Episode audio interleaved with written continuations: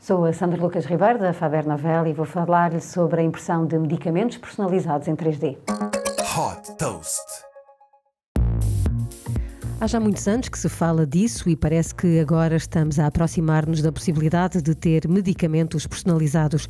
Trata-se de uma inovação que pode transformar toda a indústria farmacêutica. Cientistas da University College London desenvolveram uma técnica inovadora de produção de comprimidos que permite que sejam impressos em poucos segundos através de uma impressora 3D e em função da necessidade dos doentes, ou seja, as substâncias e a dosagem são personalizadas pessoa a pessoa. A impressão é feita recorrendo a uma resina que contém os fármacos dissolvidos num químico fotorreativo que é solidificado pela luz durante a impressão para formar o comprimido. Esta luz é manipulada para acelerar o processo de impressão. A composição desta resina pode ser ajustada de forma a regular a percentagem de libertação de medicamento. Os primeiros testes foram feitos com comprimidos de paracetamol e foram impressos em 17 segundos.